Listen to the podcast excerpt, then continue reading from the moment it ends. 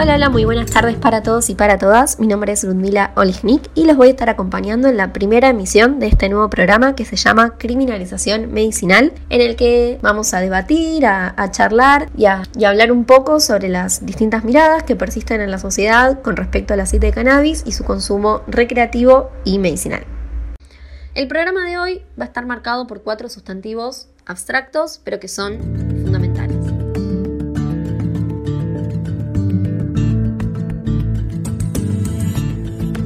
Regulación, legalización, despenalización y criminalización. Estas cuatro palabras, que quizás suenan muy en el aire, son las que atraviesan principalmente el debate sobre el uso del cannabis, tanto en el país como en el mundo. Para comenzar y para que ustedes puedan entender mejor a qué me estoy refiriendo, me gustaría realizar una definición simple pero clara de cada uno. Por regulación Obviamente es el Estado el que está por encima de todo y va a ser la institución encargada de, y acá, bueno, valga la redundancia, regular el consumo de dicha sustancia, poniendo instituciones o distintos organismos a funcionar. La legalización, y acá me voy a detener, aplicado a este caso, sería que el cultivo de cannabis se vuelve legítimo y jurídico y por lo tanto está dentro del marco de la ley. Dije anteriormente que me iba a detener en este punto porque no es lo mismo hablar de legalización que de despenalización. La despenalización no hace más que quitar la pena para lo que era considerado un acto ilícito. Por eso no es lo mismo y muchas veces se confunde y está mal. Contrariamente en la vereda de enfrente, estos tres conceptos, si se quiere, los podemos agrupar. Podemos hablar de criminalización y penalización, que obviamente es penar a un individuo que cometa algún hecho por fuera de la ley. Dicho esto, no voy a profundizar en las propiedades del aceite de la planta, pero lo que sí quiero comentarles es que son justamente estas propiedades que tiene las que hacen que no solo sirva para tratar la epilepsia refractaria, como se suele pensar a veces y es lo más común porque, dicho sea de paso, es lo que contempla la ley actual, sino también sirve para tratar el cáncer, el Alzheimer, el Parkinson, entre otras patologías.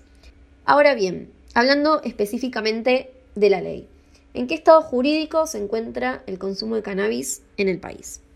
El 29 de marzo ¿sí? del, del 2017, bajo el número 27.350, la Cámara de Senadores dio el visto bueno y sancionó la ley para que aquellas personas diagnosticadas con epilepsia refractaria puedan producir el cannabis con fines medicinales. Obviamente esto generó un gran debate y la pregunta que, lo atravesaba era qué sucedía con aquellas personas que, por ejemplo, sufren Alzheimer o Parkinson. Bueno, lamentablemente la ley no las contempla y por lo tanto deben seguir dependiendo del autocultivo o del cultivo solidario que se ocultan en la clandestinidad porque es algo que está criminalizado y por lo tanto es ilegal.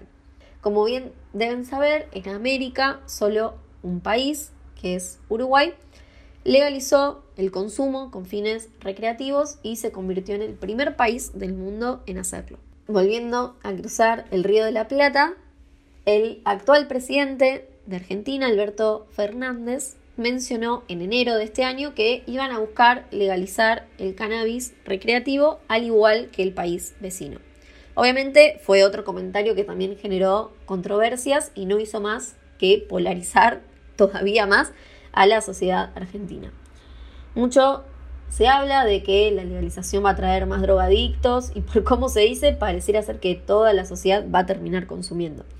Pero poco se habla de que regulando y legalizando el uso se combate el mercado ilegal, el narcotráfico y, como si fuera poco, permiten que más personas puedan acceder a una mejor calidad de vida. Es muy simple, el que consume la droga hoy es muy probable que la siga consumiendo mañana, sea legal o clandestino. Solo para eh, que se den una idea, y lo sé por vivencia propia, una nena de 12 años que tenía entre 6 y 7 ataques de, epilepsia por día, hoy consumiendo el aceite de cannabis y luego de que la medicina tradicional, y lo voy a decir entre comillas porque ¿qué es lo tradicional? Eh, no, encuentra, no encuentra solución, tiene uno o ningún ataque. Lamentablemente la ley es un mero formalismo porque la verdad que el Estado no provee el aceite no pueden acceder a una mejor calidad de vida y encima dependen de comerciantes ilegales que lucran con la salud. Claramente hay un Estado ausente y es importante mencionar que con la ley tienen la misma pena que un violador, es decir, de 4 a 15 años de cárcel y, eh, como se deben imaginar, se vive todo el tiempo con el corazón en la boca porque más allá eh, de los padres ir presos si le encuentran cultivos en el hogar, les van a sacar la medicina que le provee una mejor vida a sus hijos e hijas.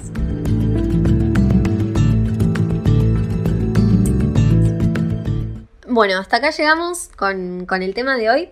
Obviamente todavía queda mucho por profundizar, por hablar y claro está que no es un tema sencillo de abordar, pero está buenísimo que como sociedad podamos hablar sobre esto y que deje de ser algo tabú. Es, eh, es, necesario también eliminar los estigmas que rodean al que consume la droga y que rápidamente se lo tilda de drogadicto y se lo va a mirar eh, con, muchísima desconfianza. Por otra también es necesario eliminar eh, la idea de que la medicina tradicional es la que tiene la última palabra, por así decirlo, y aceptar que existen otro tipo de medicinas que se pueden aplicar para lograr excelentes resultados. Por eso, si ven, muchísimos médicos y especialistas están en contra de la legalización del cannabis, pero hay otros que luego de probar y ver los eh, resultados salieron en defensa de la marihuana y su consumo. Trayendo de vuelta al caso anterior eh, del que les hablé, luego de consultar con varios médicos que, y que ellos no encontraran la solución, uno le dijo por qué no probaba con el aceite de cannabis y la verdad que los resultados fueron excelentes.